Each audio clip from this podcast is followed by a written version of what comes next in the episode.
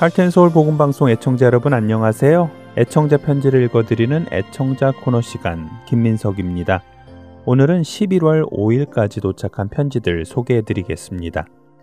먼저 일리노이주에서 보내주신 편지 읽어드리겠습니다. 힘들고 어려운 시간에 수고하시는 모든 분께 하나님의 은혜가 늘 함께 하시기를 기도합니다. 일터에서 힘들었다가도 차에 올라타 복음방송 CD를 들으며 퇴근하는 길 감사가 넘치네요. 감사합니다. 라고 김영희 애청자님께서 보내주셨습니다. 힘든 하루를 마치고 퇴근하는 길이 감사의 길이 되신다니 정말 기쁩니다. 늘 감사의 조건들이 충만하시기를 기도드립니다. 이번에는 오클라호마에서 전정숙 애청자님께서 보내주셨습니다. 올해도 귀 방송사를 통해 은혜 많이 받았습니다. 저는 특히 찬송가를 많이 들려주셔서 좋았습니다. 예배 시간도 은혜롭고 좋습니다. 수고하시는 분들의 열정과 수고가 진실로 복음을 위한 것이라는 것이 느껴집니다. 앞으로 계속 발전하시고 창대케 되시기를 빕니다. 우리 동네에도 언제부턴가 한국 마켓에 비치되어 있어서 몇 분들이 좋아하십니다. 앞으로도 하나님의 나라가 확장됨을 믿습니다. 힘내시고 하나님의 축복 많이 받으세요. 라고 편지 보내주셨습니다. 편지 감사합니다. 복음을 위해 사역하는 저희의 중심을 알아봐 주시니 감사하고 힘을 얻습니다. 더욱 열심히 하겠습니다. 이제 마지막 편지 소개해 드리겠습니다. 안녕하세요. 복음방송 선교사님들 수고가 많으십니다. 저는 조지아주에 사는 김영자입니다. 요즘 직접 CD를 받아보니 너무 편하고 감사합니다. 그동안은 CD를 가지러 1시간 거리를 가야 했습니다. 항상 감사하고 복음 방송이 저에게 얼마나 많은 하나님의 말씀을 배우게 하고 은혜 가운데로 인도하는지요. 항상 건강들 하시기를 기도하며 이 복음 말씀이 계속 전해지게 되기를 기도합니다. 라고 편지 주셨습니다. 한 시간씩 운전하고 가셔서 CD를 받으셨다니 얼마나 힘드셨을까요? 진작에 전화를 주시지 그러셨어요. 혹시 지금 이 방송을 들으시는 분들 중에도 미안한 마음에 이렇게 마켓에서 CD를 가져다 들으시는 분들 계시면 걱정 말고 연락 주시기 바랍니다. 댁으로 보내드리겠습니다. 전화번호는 602-866-8999입니다. 11월 21일 애청자 코너는 여기에서 마치겠습니다. 찬양 한 곡 보내드린 후에 주안의 하나 4부로 이어드립니다. 안녕히 계세요. 생명의 말씀은 귀한 그 말씀 진실로 생명의 말씀이 나의 길과 믿음 밝히 보여주니 아름답고 귀한 말씀 생명샘이로다. 아름답고 귀한 말씀 생명샘이로다. 귀한 주님의 말씀은 내 노래 되도다 모든 사람을 살리는 생명의 말씀을 값도 없이 받아 생명 길을 가니 아름답고 귀한 말씀 생명샘이 로다. 아름답고 귀한 말씀 생명샘이로다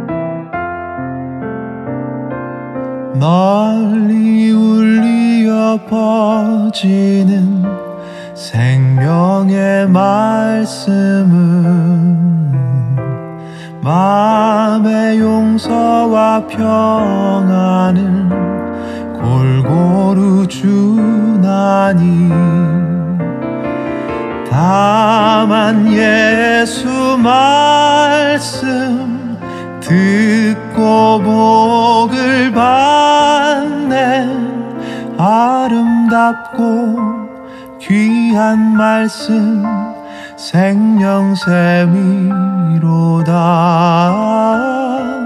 아름답고 귀한 말씀 생명샘이로다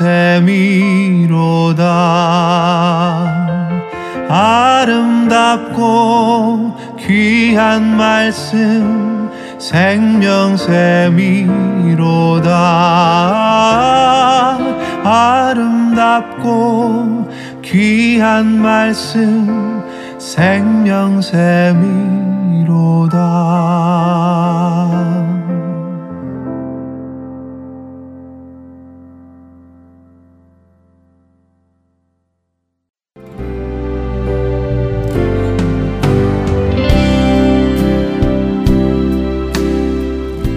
여러분께서는 할티엔 서울 복음 방송 주안의 하나 사부 방송을 듣고 계십니다.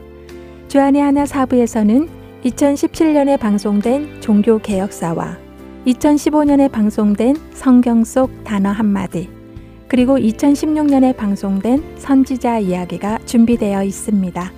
먼저 종교 개혁사로 이어집니다.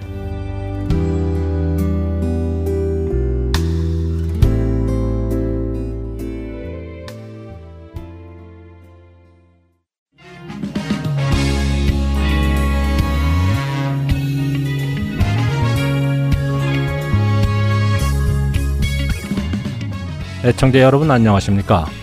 종교개혁사 진행의 최승진입니다.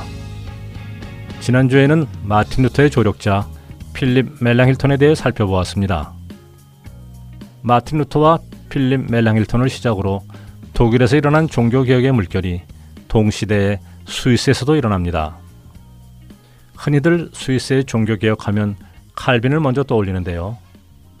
그보다 한 세대 앞서 마틴 루터와 동시대 스위스에서 활동했던 종교개혁가로 율리 쯔빙클리를 들 수 있습니다. 오늘은 스위스의 종교개혁가 율리 쯔빙클리에 대해 함께 나누어 보겠습니다. 쯔빙클리 역시 성경을 통해 로마 가톨릭의 많은 관행들이 올바르지 않다는 것을 깨닫고 설교로 진리를 전한 사람으로 유명합니다. 쯔빙클리는 마틴 루터가 태어나고 두 달 뒤인 1484년 1월에 스위스에서 태어났습니다. 그는 빈 대학교에서 공부하고 후에 바젤 대학교에서 석박사를 마쳤습니다. 이 학교들은 당시 인문주의에 입각한 개혁의 바람이 일고 있었습니다. 쯔빙클리도 그곳에서 공부하는 동안 인문주의 영향을 받게 됩니다.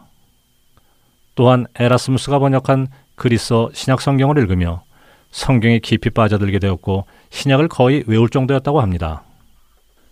그는 성경과 초기 그리스도인들의 저술들을 읽으며 그리스도인의 믿음과 신앙생활은 인간이 만든 전통이 아니라 성경에 근거해야 한다는 확신을 가지게 됩니다.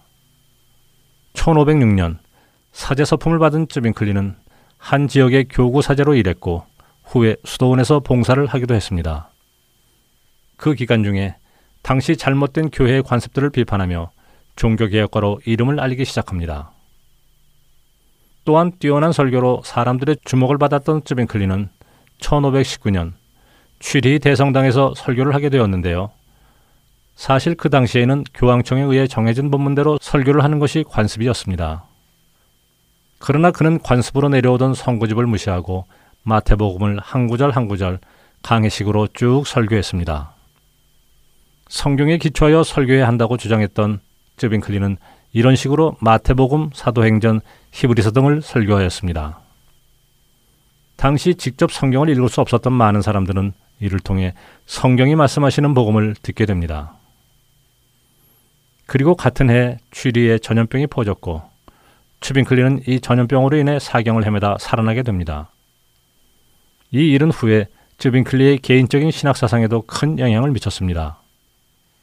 그는 하나님이 아닌 다른 것을 의지하는 것은 우상 숭배이며 하나님의 자비를 의지하는 것이 중요하다는 것을 깊이 깨닫게 됩니다.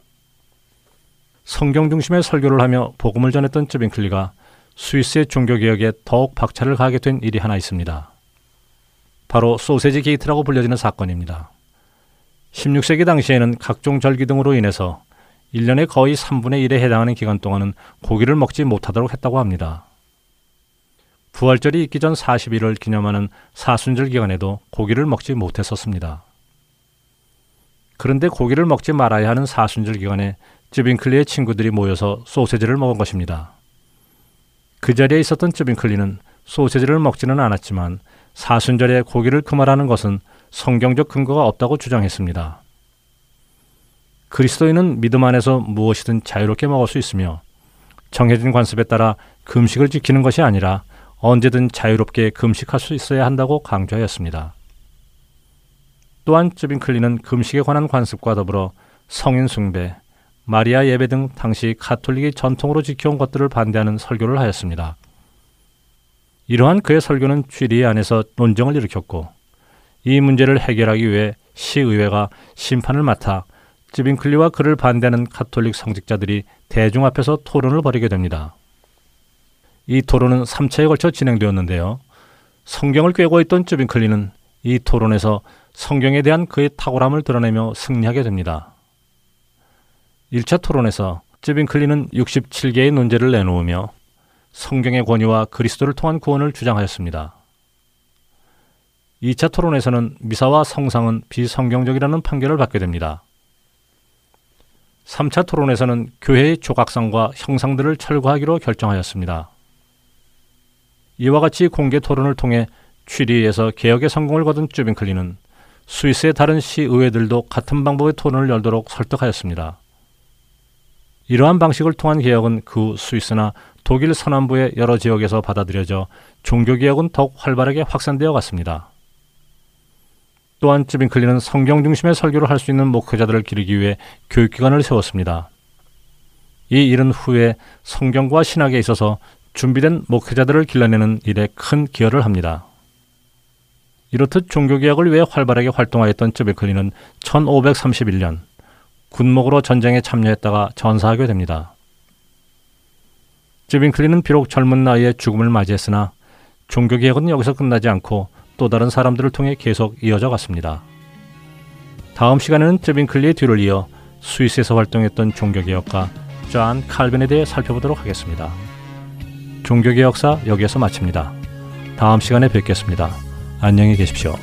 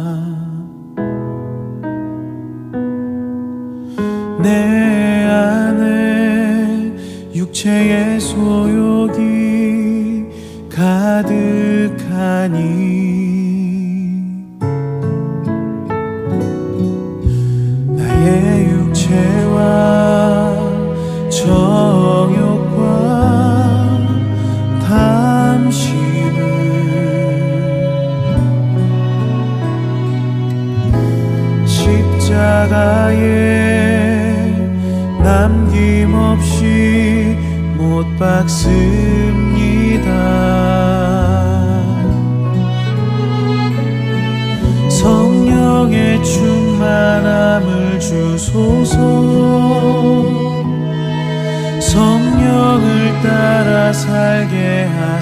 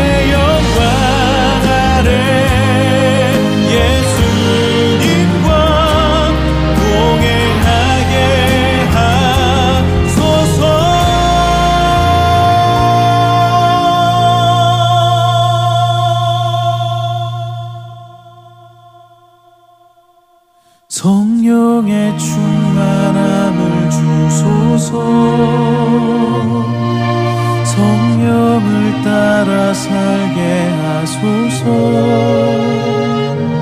나를 통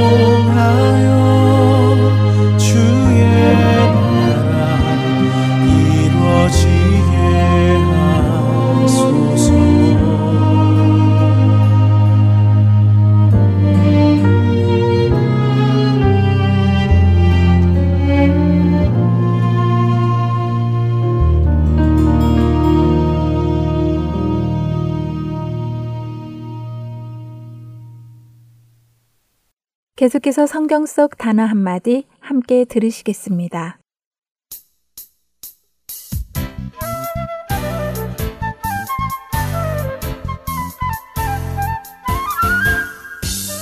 여러분 안녕하세요. 성경 속 단어 한마디 진행의 이다솜입니다.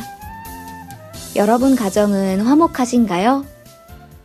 화목한 가정, 생각만 해도 참 마음이 흐뭇해지는데요. 화목이라는 단어를 들으면 여러분은 어떤 모습이 떠오르세요? 저는 밥상이나 식탁에 온 가족이 둘러앉아 밥 숟가락을 들고 크게 웃는 모습이 떠오릅니다. 단란한 가정, 화목한 가정, 이런 단어와 함께 말이죠.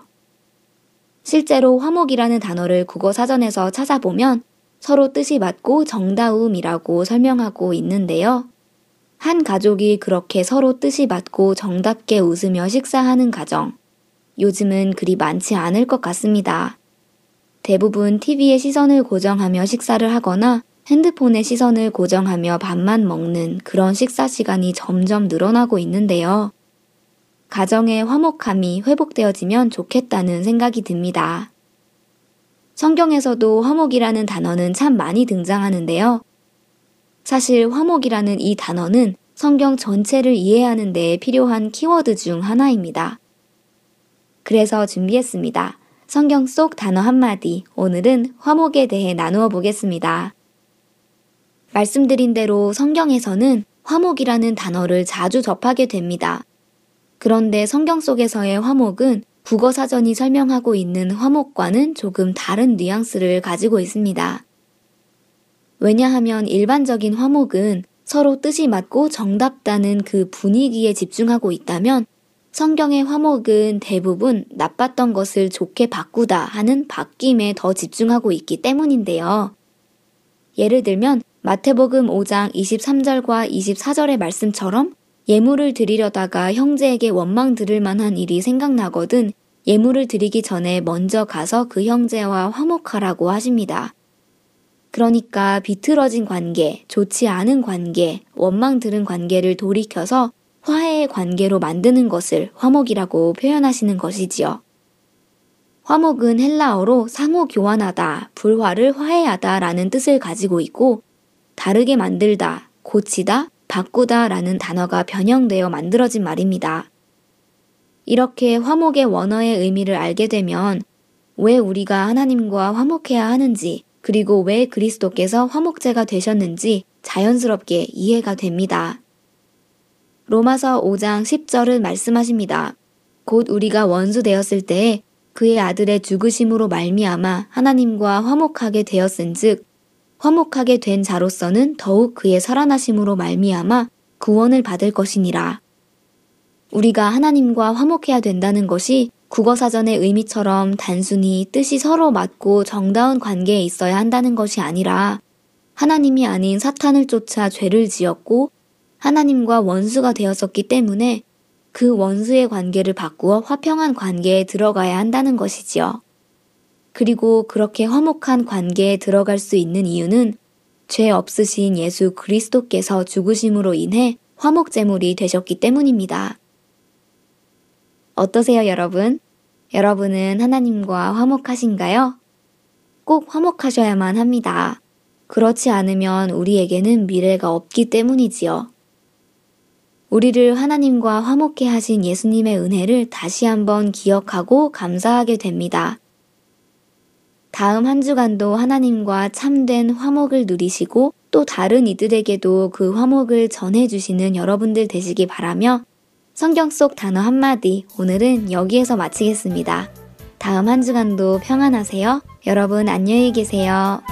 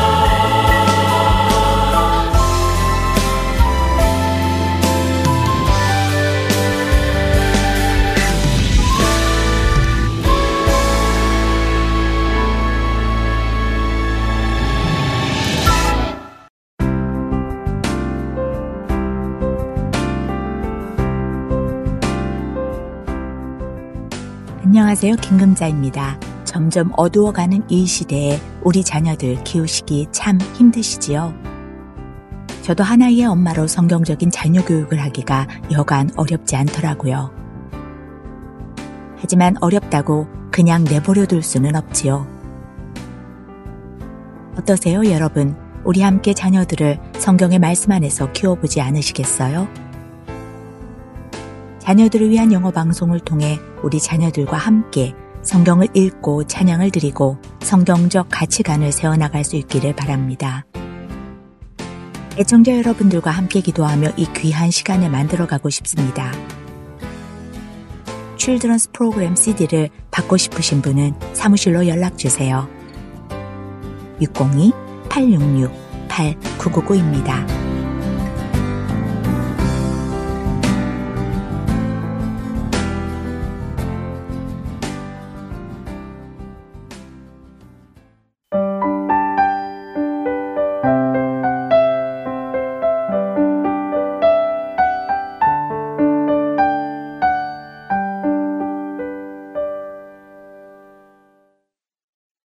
선지자 이야기로 이어집니다.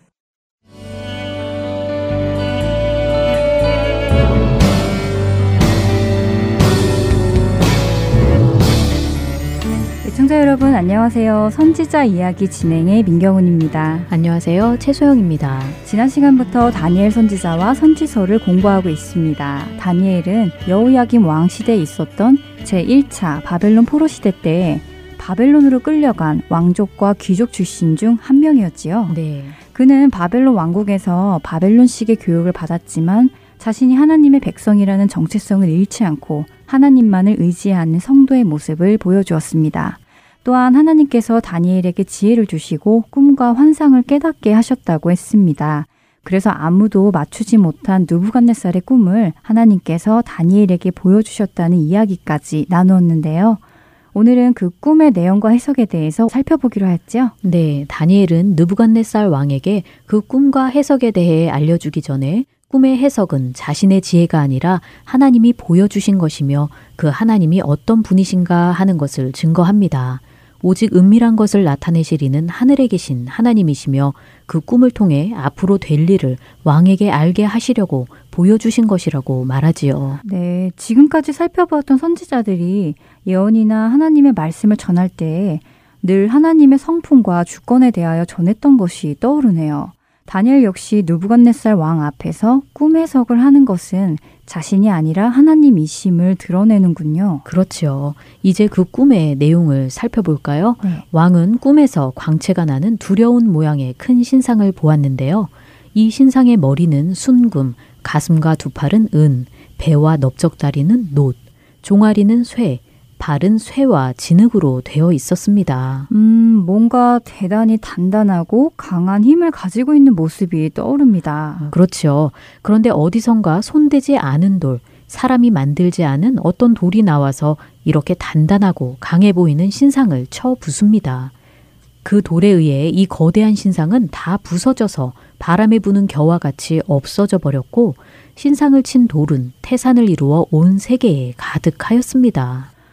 손대지 않는 돌이 거대하고 단단한 모양의 신상을 단번에 무너뜨렸다는 것이 평범한 일은 아니잖아요. 그럴 만한 일도 아니고요. 어, 이 꿈이 앞으로 될 일을 말한다고 하셨는데 과연 앞으로 어떤 일이 일어난다는 것인지 궁금해집니다. 네, 느부갓네살도 무슨 뜻인지 그것이 궁금했겠지요. 다니엘은 느부갓네살 왕에게 이 꿈을 해석하여 줍니다. 이 당시 느부갓네살은 많은 나라를 취하여 강대국이 된 바벨론의 왕이었잖아요. 지금 느부갓네살이 누리는 이 권세와 영광은 하늘의 하나님께서 주신 것이라고 다니엘은 말합니다.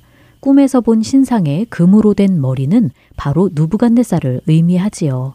그리고 그 머리 아래로 이어지는 각 부위들은 앞으로 일어날 세상 나라들을 말합니다. 실제로 바벨론 이후에 페르시아, 그리스, 로마가 차례로 일어났는데요. 그러나 이러한 막강한 나라들은 손대지 않은 돌, 뜨인 돌에 의해 부서져 없어지고 이 돌은 태산을 이루어 온 세계에 가득하다고 합니다. 이것은 영원히 멸망치 않을 하나님 나라를 의미하지요. 2장 44절을 읽어 주시겠어요? 네. 이 여러 왕들의 시대에 하늘의 하나님이 한 나라를 세우시리니 이것은 영원히 망하지도 아니할 것이요 그 국권이 다른 백성에게로 돌아가지도 아니할 것이요 도리어 이 모든 나라를 쳐서 멸망시키고 영원히 설 것이라. 아, 앞으로 될 일들이란 바벨론 이후에 일어날 강대국들의 흥망을 말하는 것이었군요. 네. 이 모든 강대국들은 결국 망하게 될 것이나 하나님의 나라는 영원하다는 말씀이네요. 그렇습니다. 지금 막강한 힘을 가지고 있는 느부갓네살에게 하나님은 너의 왕권과 권세는 너의 것이 아니라 내가 준 것이다. 진짜 왕은 나다. 이 나라는 멸망할 것이나 내 나라는 영원할 것이다 하고 말씀하시는 것이지요. 강대국들은 마치 거대하고 두려운 모양의 우상과도 같지만 결국 무너질 것이며 하나님의 나라만이 영원할 것이라는 말씀입니다. 다니엘서 뒷부분에 나오는 다니엘에게 보여주신 환상들도 이와 비슷하게 앞으로 될 일들, 나라들과 왕들의 흥망에 대한 내용입니다. 또한 심판자 예수님의 영원한 권세와 그의 나라가 멸망하지 아니할 것이라는 말씀이 여러 번 나오지요. 이것이 바로 다니엘서 전체에 흐르는 주제입니다. 아, 그렇군요. 결국 초점은 영원한 하나님 나라에 있다는 것이네요. 네. 어, 정말 놀라운 말씀이라는 생각이 듭니다. 이렇게 앞으로 될 일들, 강대국들의 흥망에 대해 미리 보여주시고 또 그대로 세계의 역사가 흘렀다는 것은 하나님이 살아계시고 모든 것을 주관하시는 분이라는 증거가 되는 것이잖아요. 네, 말씀하신 대로 이미 나라들의 역사를 미리 보여주시고 또 나중에 그대로 이루어졌다는 것은 하나님의 주권을 인정할 수밖에 없다는 결론이 나오지요. 이 때문에 다니엘서는 하나님을 부정하는 많은 사람들과 이단들로부터 가장 공격을 많이 받는 성경 중 하나라고 합니다. 그들은 다니엘서가 이러한 나라들의 역사가 모두 이루어진 후에 쓰여진 것이라고 주장하며 하나님의 살아계심과 그분의 주권을 부정하려고 하지요. 네, 다니엘서에는 분명히 앞으로 될 일들을 보여준다고 나와 있고 후에 역사를 통해 확인된 것인데도 그것 자체를 부정하려고 하는군요. 어, 그렇다면 우리 믿는 자들은 더욱 깨어서 성경을 읽어야겠다는 생각이 듭니다. 저도 선지서를 공부하면 할수록 하나님이 정말 살아계시는구나. 하나님이 진짜 왕이시구나 하고 깨닫게 되더라고요. 네, 지금 민경은 아나운서께서 선지서를 통해 또 다니엘서의 말씀을 통해 하나님의 주권과 왕대심을 고백하셨잖아요. 네. 다니엘을 통해 이 모든 꿈의 내용과 해석을 직접 들은 느부갓네살 왕은 어땠을 것 같으세요? 음, 느부갓네살 왕은 자신이 꾼 꿈을 다니엘이 맞추고 해석까지 해주었으니 하나님을 인정할 수밖에 없었을 것 같은데요. 네, 그렇죠. 그 내용이 2장 46절부터 49절에 나옵니다. 네, 제가 읽어보겠습니다. 이에 느부갓네살 왕이 엎드려 다니엘에게 절하고 명하여 예물과 향품을 그에게 주게 하니라. 왕이 대답하여 다니엘에게 이르되 너희 하나님은 참으로 모든 신들의 신이시요 모든 왕의 주제시로다. 내가 능히 이 은밀한 것을 나타내었으니 내 하나님은 또 은밀한 것을 나타내시는 이시로다. 왕이 이에 다니엘을 높여 귀한 선물을 많이 주며 그를 세워 바벨론 온 지방을 다스리게 하며 또 바벨론 모든 지혜자의 어른을 삼았으며 왕이 또 다니엘의 요구대로 사드락과 메삭과 아벤누고를 세워 바벨론 지방의 일을 다스리게 하였고 다니엘은 왕궁에 있었더라. 와, 강대국 바벨론의 느부갓네살 왕이 다니엘에게 절하고 하나님의 주권을 인정하며 높여드렸군요. 네. 바벨론 온 지방을 다스리는 높은 자리에 다니엘을 세웠고요. 네, 그런데 죄성을 지닌 사람이 늘 그렇듯이요. 이렇게 하나님을 높이고 하나님의 주권을 인정했던 느부갓네살이 계속해서 하나님을 인정했으면 좋았을 텐데요. 세월이 흐르자 이 모든 것을 잊은 듯이 신상을 세우기도 하고 또 모든 백성들에게 그 신상에 절하게 합니다. 신상에 절하기를 거부한 다니엘의 세 친구들이 풀무불에 던져진 사건이 바로 이때에 일어났던 것이지요.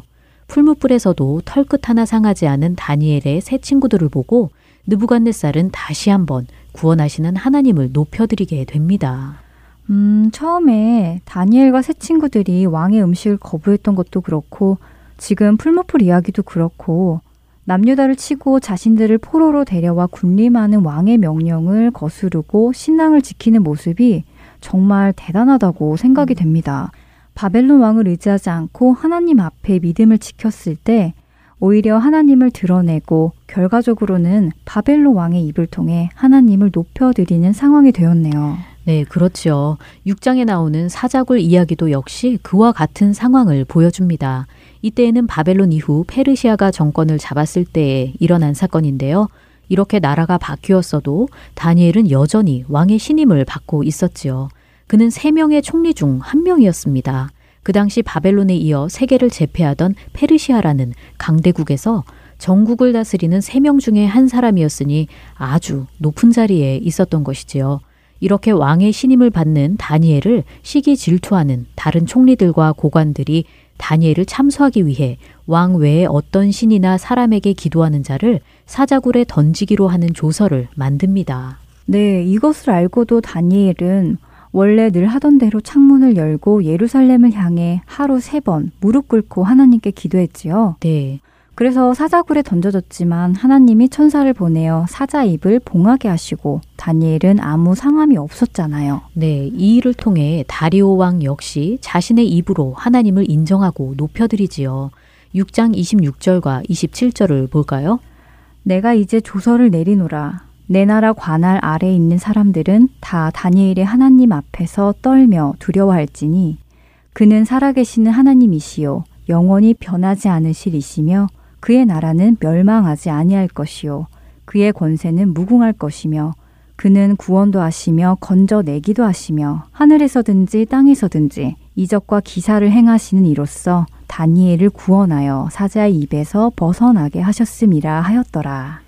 네, 이방 나라의 왕들, 그것도 당시 강대국의 왕들이 이렇게 하나님의 주권을 선포하고 높여드리는 모습이 다니엘서에는 여러 번 나옵니다.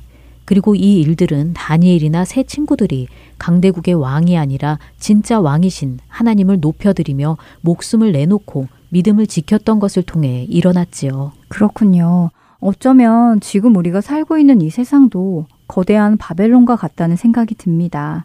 이 세상이 전부인 것처럼 마치 이 세상의 영화가 끝나지 않을 것처럼 살아가는 사람들 속에서 다니엘과 새 친구들 같이 그 세상에 굽히지 않는 믿음이 필요한 것 같은데요.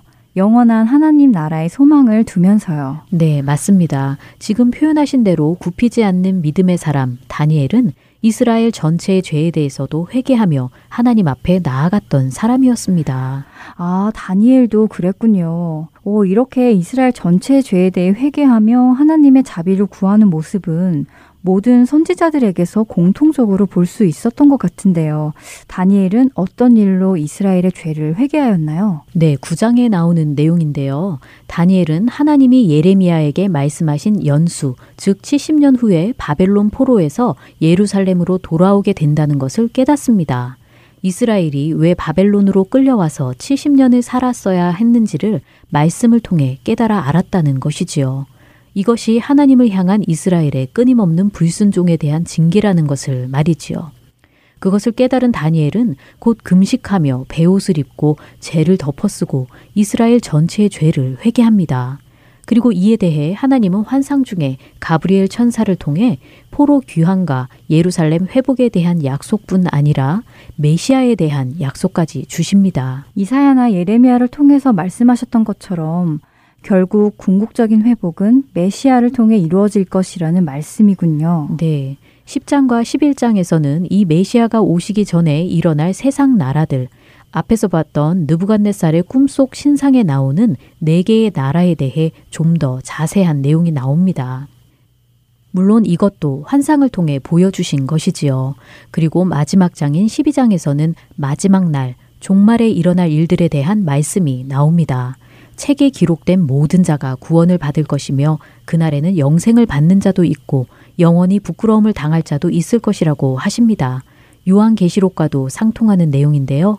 제국들의 역사를 지나 세마포 옷을 입은 자, 즉 예수님의 영원한 나라가 완성될 것이라는 말씀이지요. 그렇군요. 어, 다니엘을 통해 앞으로 일어날 세상 나라들의 역사를 보여주신 것은 결국 망하게 될 세상 나라가 아니라 영원한 하나님의 나라를 보여주시기 위함이군요. 어, 지난 시간에 이어 오늘 다니엘 선지자와 다니엘서를 공부하며 이 세상이 아니라 하나님 나라에 초점을 맞추어 살아가야겠다는 결단을 다시 하게 됩니다. 선지자 이야기 오늘은 여기에서 마치고요. 저희는 다음 시간에 뵙도록 하겠습니다. 여러분 안녕히 계세요. 안녕히 계세요.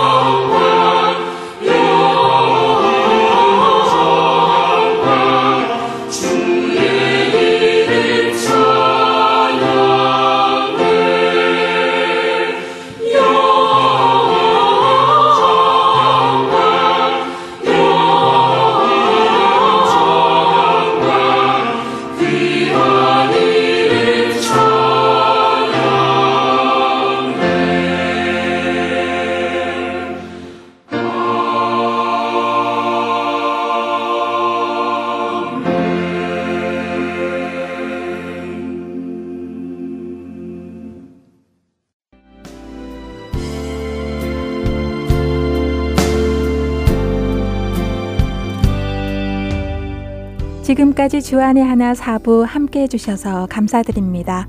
다른 지난 방송들을 더 듣고 싶으신 분들은 홈페이지 www.heartandseoul.org에서 특별 방송을 클릭하셔서 들으실 수 있습니다.